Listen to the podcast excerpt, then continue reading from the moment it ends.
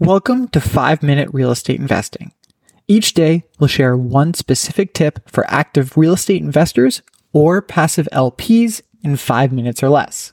Here's your host, Sean O'Dowd, Managing Director of Scholastic Capital. Good morning. Happy February 29th. It's Leap Day, so this will be a fun one. And today we're going to talk about the difference between one versus two bathrooms.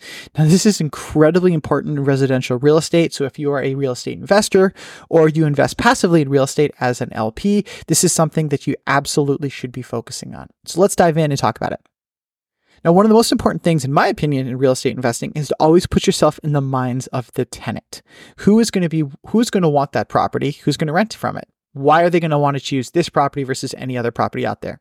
That's true for any real estate that you're going to rent out, whether that's a single family house or if that's a 50,000 square foot industrial uh, facility.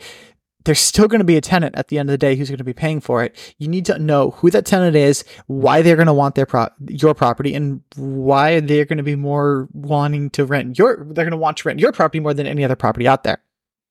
From a residential perspective, one of the most important things to be thinking about is bathrooms. Now, in my fund, we do single family homes. We have a very large, convincing amount of data for our specific data set, set that says a one bathroom house or a 1.5 bathroom house, meaning there's no shower, is exceptionally harder to rent than a two bathroom house, meaning there are two showers. Now, I think at the end of the day, it comes down to what a tenant prefers. A tenant, especially if we're talking about a family, prefers to have multiple different bathrooms um, that they and their kids can use different showers. If we're talking about um, uh, roommates, they typically don't want to be sharing a bathroom either. Either tenants, all else equal, would always prefer to take the property with two bathrooms. I just spoke with another real estate investor earlier today, where their entire business model is buying one bedroom houses, excuse me, one bathroom houses, and then adding in a second bathroom. And by doing so, they can almost increase the amount of rent that they charge by 50% just because there's an additional bathroom added into the property.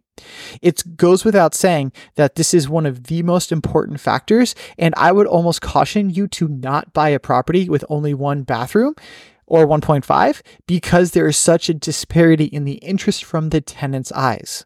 Remember, at the end of the day, real estate is a customer service business. Your customer is the tenant. The tenant needs to want to be in that property. And if you're buying something that they don't particularly like or enjoy, which is that one bathroom house, you're going to be in a tough spot when it comes to renting that for the premium price that you're hoping to get for it. So, as you look for property, I would almost use the Zillow filters, or if you're using anything else, to put a minimum of two bathrooms out there and if you're investing passively as an LP, I would ask your GP what their perspective is on a one bathroom versus two bathroom. Their answer most likely should be that the two bathrooms are much better and much more preferred.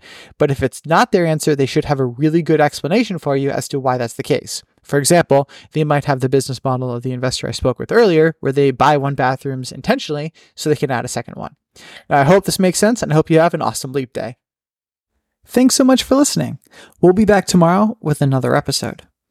In the interim, if there's anything I can do to help you, please feel free to reach out.